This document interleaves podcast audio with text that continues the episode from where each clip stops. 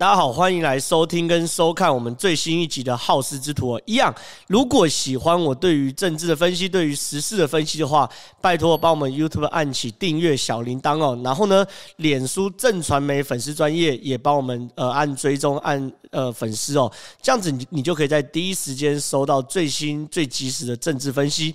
今天要跟大家聊什么？我们要聊党主席选举系列三哦。这次党主席选举系列三要聊什么？让大家真正真真。正来见识什么叫做内斗内行的政党国民党哦，我前。我还记得党主席系列一的时候，我跟大家分析哦，会有几个大家想象不到的黑马哈，在这个国民党党主席中间会跑出来。那时候我讲我我点了三个人选哦，第一个是韩国瑜，第二个是连胜文，第三个是马英九哈。那那个时候在录这个影的时候，其实是在可能是在两个月前哦，过年前之前的事情。那那个时候我就一口断言，第一个韩国瑜绝对对政治上还有企图心，所所以不会少了韩国瑜的角色。果然，你看韩国瑜最近韩先生到。我家他开始做政治上起手式，脸书文章一篇篇剖韩国瑜的浮现哦指日可待。可是呢，连胜文是被我预料中了。连胜文那时候我就说，连胜文在受访的时候莫名其妙说他对呃台北市长没兴趣，对秘书长也没兴趣，然后政治上动作也非常非常多，开始骂蔡英文等等的。果不其然哦，最近连胜文也。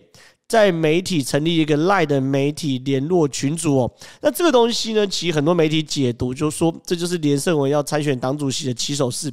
我这样讲哈，对于政治人物来说，呃，很很多听众朋友或观众朋友不知道，政治人物到底要怎么样跟媒体联络呢？或者说，政治人物要怎么样跟媒体保持一个，比如假设我要发新闻稿，我要怎么让媒体知道？其实以前是这样，以前大家会有一篇，会有一个媒体的 list，里面都是各大媒体记者的 email，然后呢，你新闻稿写完之后呢，就透过 email，然后去寄给这个记者群发出去哦。那这是比较早期的做法，所谓早期也没有很早期，大概一直到二零一四、二零一三年都沿袭这样的。这样的模式，一四一五都大大概都是这样子。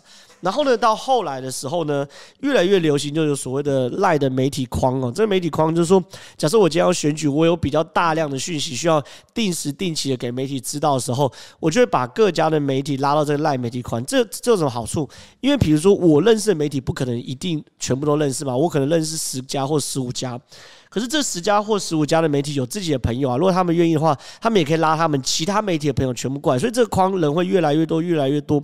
所以对我们而言，就是说我们我们过去是一个单纯的 email 历史，就是单向我传过去，对方有收到就有收到。现在呢，就变成一个媒体群组框嘛，那就变成是越拉越多，越来越拉越多。我发出去的讯息可以让最多的媒体收到。那媒体呢，如果有疑问的话，其实就第一时间丢在赖群组里面来询问。那有类似的媒疑问的媒体就会加一啊，加一加一。那这样我们就可以很及时的判断说，哎呀，这个讯息或这个资讯其实是媒体非常非常需要的，我们可以马上去针对做回应。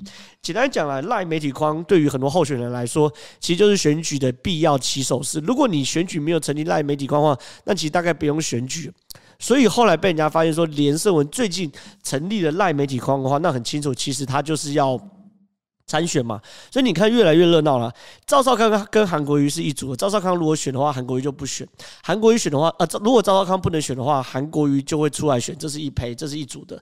然后连胜文这是一组的，然后呢，朱立伦这又是一组的，然后呢，江启臣现任要连任又是一组。所以最近啊，竟然开始国民党又开始做了往内互打的动作。什么叫往内互打动作呢？你看到最近有个非常非常奇奇妙的独家，这个独家呢是这样。是上报的独家，上报的独家是说什么东西呢？你看，这是上报的独家，他独家说什么东西？国民党党主席最新民调曝光，一对一，江启臣最强，沙卡都韩国瑜胜出。你看哦，光是看这个内容的话哦，其实感觉起来应该还是还 OK 啦，就是一个单纯独家嘛。讲说，如果是一对一选举的话，江启臣比较有优势。萨卡都韩国语比较有优势，可其实哦，你把这个独家往内文去看的话，我讲白，这份独家就叫就是一个捧江杀猪的民调。什么叫捧江杀猪的民调？这个民调其实坦白说，我我我认为我我先讲结论啊，结论是很清楚的是各方阵营都判断是由江启臣那边丢出来的。为什么会是由江启臣？呃，为什么会这样判断？我先讲哈。不因为这个民调，你只要往下看下去，就是捧江杀猪。捧江杀猪的原因，我等下晚点跟大家讲。可是我我先跟大家聊一下，我们对于在政治上对于操作的事情。就是我们在政治上操作的时候，第一件事情，其实媒体不太会有什么真正的独家。所谓过去所谓的独家，尝试说透过媒体锲而不舍的去追查，然后爬出一些资料，然后或是透过甚至收买的手段等等的，好不容易得到一个内部独家的消息，只有你有，别人没有，所以叫独家嘛。可是，在这个时代，因为网络媒体越来越快，新闻越越来越多，但是独家还是每个媒体的需求的前提之下，独家现在几乎我不敢说百分之百，可大概八九成以上哈，都会变成是单一特定人士放话的结果。简单讲了，我想要放放出什么样的风声，然后去影响什么样的事情，或是打击什么样的事情或人的话，那这件事情常常独家都这样形成。它简单来讲，它是奠基于是政治人物跟媒体之间的互信，再加上政治人物跟媒体之间的互利，那个利益指的是政治人物有放出这个讯息的需求。我因为放出这个讯息，我可能要让某个事件破局，某个人涉案破局，我可能是要杀某个人，我可能要捧某个人，我可能要不许拿某些事情等等的这些政治人物的利益，跟记者有需求独有独家需求的利益，两个互利的结果。所以说，已经不太像是过去媒体跟透过呃呃锲而不舍的爬书啊等等而打打到讯，其实坦白说有点不太一样。好了。所以这个独家出来，你看又是一些民调。你看这这份独家的开宗明义就是说，上报掌握到一份来自于蓝营内部权威管道的最新党员民调。你看哦，当这份报纸呃呃这个记者掌握了来自蓝营内部权威管道的最新党员民调，他只有两种可能嘛，一种是蓝营内部放给他放给这个这份记者，第二个呢是他透透过锲而不舍，不管是收买、偷看，或者是说因为谁谁谁交情而不小心说溜嘴。都有都有可能啊，就说要么就是一个是传统路线，一个是放话路线。可这份民调其实很明显是有针对性的，是在杀朱立伦的。所以很多人其实第一时间懂的人一看就是这是个放话放话的独家。那如果是放话独家的话，其实我们在做政治上的时候，我们都假设啦，我我是被这份民调攻击到的人。这份民调结论，我先讲是江启臣好棒棒，然后朱立伦好烂烂。假设我是被这个攻击到的人的话，那状况来了，阵营就要先判断敌人在哪里。敌人在哪里？很简单，比如说就像我们在打游击战、打野战的时候，你忽然被射一枪，有狙击狙击手，自己自己阵营的人有人哎倒下来了，其实第一时间、第一瞬间是要。有经验的战斗，呃，有经验的部队是第一时间会回头去判断，到底敌人在哪个方位，距离我们有多远，等等等等的状况嘛，对不对？所以说敌人在哪里？其实很简单，其实我不需要谈啊，其实回头看江启，呃，回头看，呃，连胜文阵营跟朱立伦阵营的反应，其实就知道。你看啊。连胜文阵营，这是钱振宇的，这钱振宇的脸书哈。钱振宇其实是谁？他是连胜文办公室的发言人哦。他其实原本是一个非常资深的媒体人，然后在二零一四年连胜文选台北市市长的时候呢，就已经这个跟着连胜文，所以跟了很久。连胜文的这个脸书上面说什么东西？他是说什么？选举还没开始，办法也还没出来，民调就满天飞了。然后呢？他就说，如果这个民调属实是出于蓝营内部的话，这个做法已经完全违反选务中立。党中央怎么容许这种做党主席的民调不该严查吗？然后呢，你看到其实连连胜文讲起前面讲这两段都还没有影射是谁哦。可你看下一句，所谓的无私就是至少。党机器要保持中立，如果连这点都选不到，又怎么能保证未来选市长、选总统党务机器能够做到公平呢？其他讲什么？他讲的是党务不公平嘛，是党机器不中立才会导致这个民调放放出来嘛。所以所谓的党机器不中立的话，他谈的是这个民调是谁出来的？讲党中央出来的嘛。来，再来，再是叶元之哦。你看叶元之其实很多人很很熟吧？国民党传做党主席民调，叶元之有花心思监督民进党吗？其他内容在说什么东西？意思一样啊。叶元之受访说，江启臣宣布选党主席后，党中央就针对江启臣连任做党员民调，这费用是党中央出的吗？这消息目的是什么？是拉抬党主席吗？有没有牵扯到党务不中立？叶元之讲的更白了吗？直接讲江启臣宣布党主席后，这份民调就是党中央针对江启臣连任做的党员民调嘛？所以其实你看哦。这份民调到底是由谁而出？其实不言而喻啊。站在连胜文的阵营里面，他认为是党中央做的；站在朱立伦阵营里面，他认为是党中央做的。那就是其实这个民调讲白了，站在我我我自己坦白说，我是圈外人吧，我没有参与这样党主席选举。我即便跟一些国民党的人有交情，可是我也绝对不是第一线的核心或第一线核心的幕僚。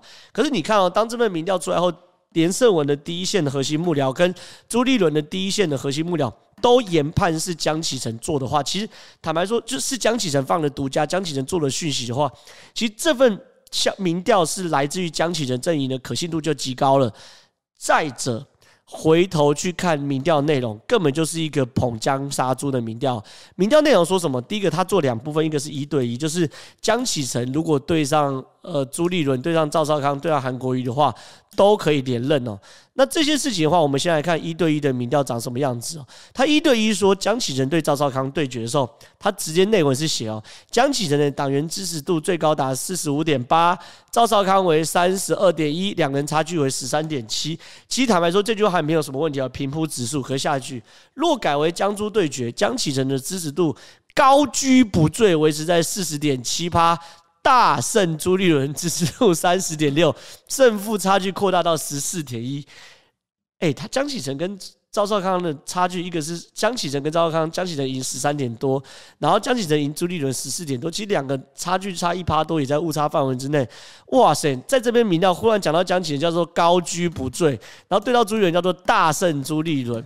所以说，你看，其实这第一个在窝顶上其实很清楚，在遇到江朱对决的时候，它的设定就是在文字上其实是要把江启臣跟凸显江启臣跟朱立伦差距嘛。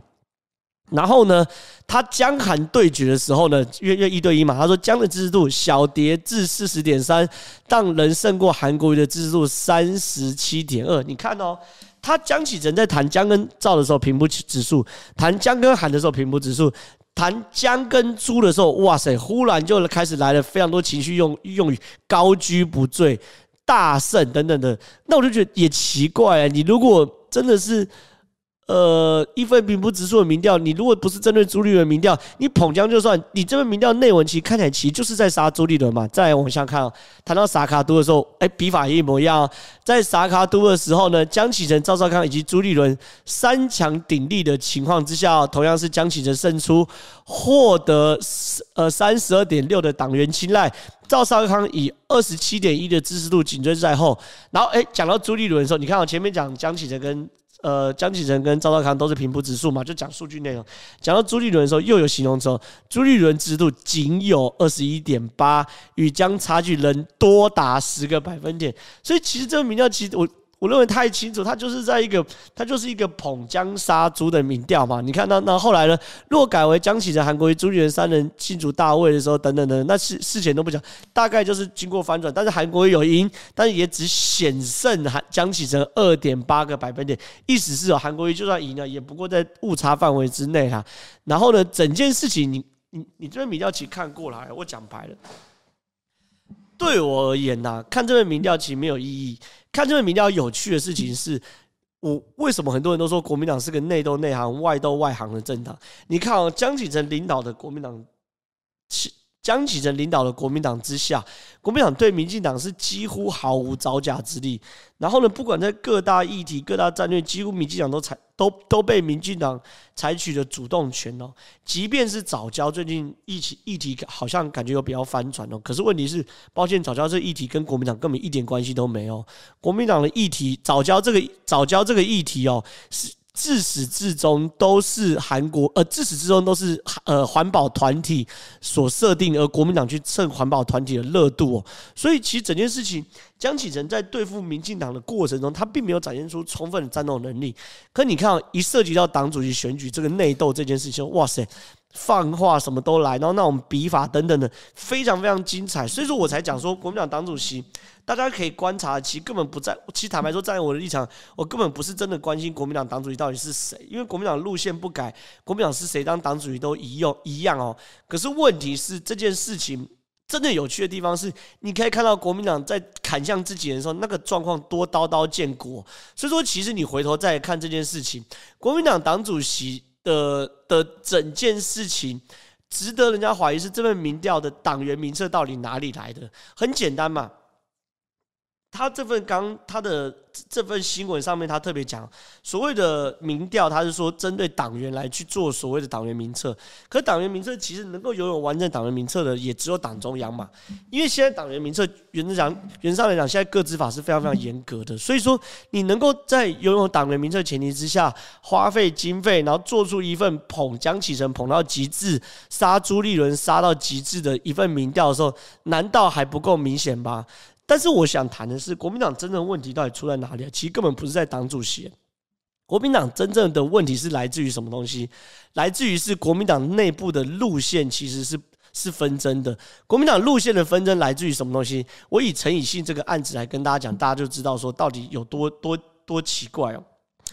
其实，在我心目中，党主席应该做什么事情是什么？党主席其实根本不应。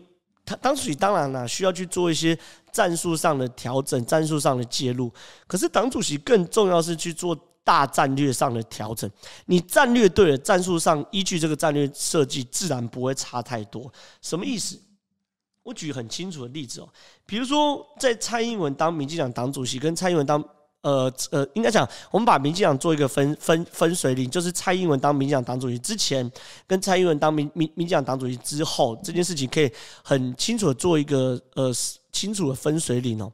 民进党在二零零八年就是失去在野之前，甚至是二零零八年刚失去在野的时候，民进党路线其实草根、本土、台独。然后在立法院强对抗，这东西都是没有问题。他简单是讲，简单讲，他是走一个相对极端的呃政治光谱。可是蔡英文执政之呃，蔡英文开始担任党主席的时候，他是有有有计划去调整整个民进党的路线哦。第一个，他把台独调整为保台，这个很有趣哦。台独跟保台，其实坦白说，台独调整为抗中保台，其实台独路线是什么意思？台独其实是希望透过制宪订定新的宪法，让台湾变成一个。完全新的国家而抛弃中华民国的外衣，可这件事情显然在国际上很难被接受。然后呢，在台湾其实也有很多人对于中华民国这四个字很有眷恋的，像我也是，我的底线也是不能抛弃中华民国。所以台独的路线显然不是每一个人都能接受。可是呢，你如果把台独改成保台、抗中保台、保护台湾的话，我相信包含我在内的绝大多数人都是可以接受的。就是台独跟保台在逻辑上没有。必然的相似，可在情感上却非常非常相似，而且它可以让更多的人接受民进党主张。那反过来哦，国民党在这个路线上定义定义上路线上就输给了民进党。国民党过去的路线其实叫做和和中，支持两岸交流、和平相处，可是。因为国民民进党的保台路线，让国再加上国民党自己内部鹰派的抬头跟圣诞势力抬头，国民党这个和中跟两岸交流现在被定调为统一。你看意思是一样的。当民进党从台独这个光谱往前往中间走到了保台这样光谱，但是。国民党原本应该讲的是和中，和中其实也可以保台，和中跟保台概念一样。可国民党不往前走，跟民进党走同样路线。国民党从和中路线，他其实可以选择往中间走，走到保台路线，可没有，他往后往更极端退，走到统一路线。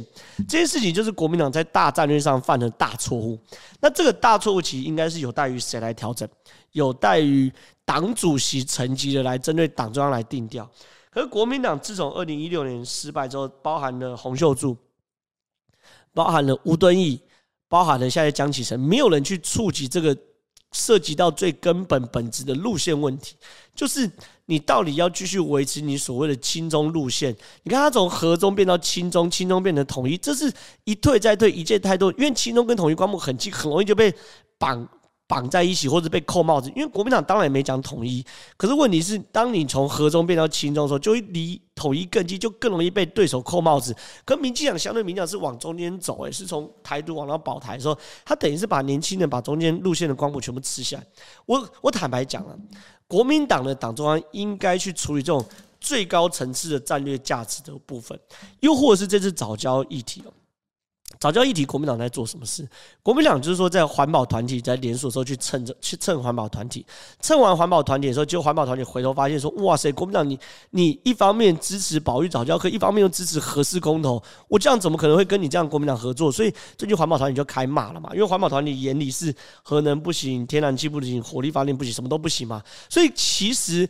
国民党在做这件事情的时候，他就是有点类似吸反射，就是你看到什么做什么。可是他并没有真正的解决自己路线的问题。可是你看哦，民进党最近在定调早教议题的时候，他定调什么？叫做我们呐，虽然反对早教，可是我们这是一个环保对环保的抉择。为什么？因为我们在这边做第三接呃第呃天然天然气接收管三接管的时候。原因虽呃，结果虽然会伤害当地的环境跟早教，可是其实我们会是为了避免重启核试，或者是增加火力发电厂 PM 二点五的不得不的结果，那我们。摒除了我们避免了更大的环境伤害，就是核能嘛，还有火力发电嘛，所以这个选择其实是环保对环保选择。你看，这也是个很高层次的定位。所以其实国民党一直没有思考到说，其实他跟民进党最大差距就是他们的领导人或是领导中心，其实更沉醉在于是党内权力的争权夺利。可对于一个真正能够获得全国民意的支持，那种最上位的定调。完全没有做到，所以这是国民党至今一直做不好的原因哦。甚至更有一个很清楚的状况，就是陈以信最近的案例。陈以信最近案例，我也很很想讲。陈以信其实他就是去英国接了他的小孩回来台湾过年前呢，所以他因此要隔离十四天。所以在隔离的过程中，他在呃隔离所。呃，接触到发现说，哇，原来里面隔离关护所的医护人员真的很辛苦，因为第一个医护人员要冒着被感染的风险来来照顾他们，第二个还要送饭等等嘛。那第二个，因为很多人在隔离十四天后情绪都会很不好，都会大吼大叫，对医护人员破口大骂等等的。就他发现说，医护人员其实对这些事情都是很有耐心去解释，所以他经过这十四天隔离后，他发现说，原来台湾防疫是有非常非常多呃基层的医护人员呐、努力的结晶，所以陈以欣在总咨询的时候献了一束花给苏贞昌。其实坦白说，这件事情完全没有问题，站在我的立场。可后来呢，既然陈以欣被送了考机会，那送了考，应该说后来呢会发生几个效应。第一个，蔡正元在脸书上骂了陈以信，骂完陈以信之后，有很多国民党的网友去陈以信脸书上去进攻啊骂人。可这些事我都可以认认为是国民党少数党员的的行为。可最有趣的事情是，国民党党中央党。呃，国民党呃书记长郑丽文说，他跟江启臣讨论过之后，他认为这件事情应该要处理，所以跟江启臣一起把陈以信送考纪会。看到没有？这件事情就完全上升到不同层次的东西。如果你只是党员上的呃不开心，或是个别党员，包含蔡志远等等的的牢骚，我觉得都没有问题。可当你党中央定调把陈以信这样行为送到送到考纪会的时候，那就是你党中央定调问题。可问题是。身为一个在野党，你难道除了骂执政党之外，你没有其他作为吗？我们对于忠诚在野党的期许，应该是执政党做得好的时候，我们不吝不吝不吝啬于肯定；那执政做不好的时候，我们更大力监督嘛。你看这个这这张图，我觉得是很有趣的图。这张图是台南市市长赖清德嘛，大家可能认识。为了感谢感谢行政院院长张善政。一路上协助师傅走过各种困难，从寒害、台风到登革热等等灾害，致赠巧克力文心兰给张善政。你看，张善政是行政院院长，表示是谁执政的时候是国民党执政。他呃，赖清德在当台南市市长的时候，那个时候一，呃，就是二，其实坦白说，这画面就是二零一五年、一六年的时候了。就是讲讲，就在国民党执政的时候。赖清德一样送花给张善政，可是请问那个时候，民进党有说要开除赖清德的党籍吗？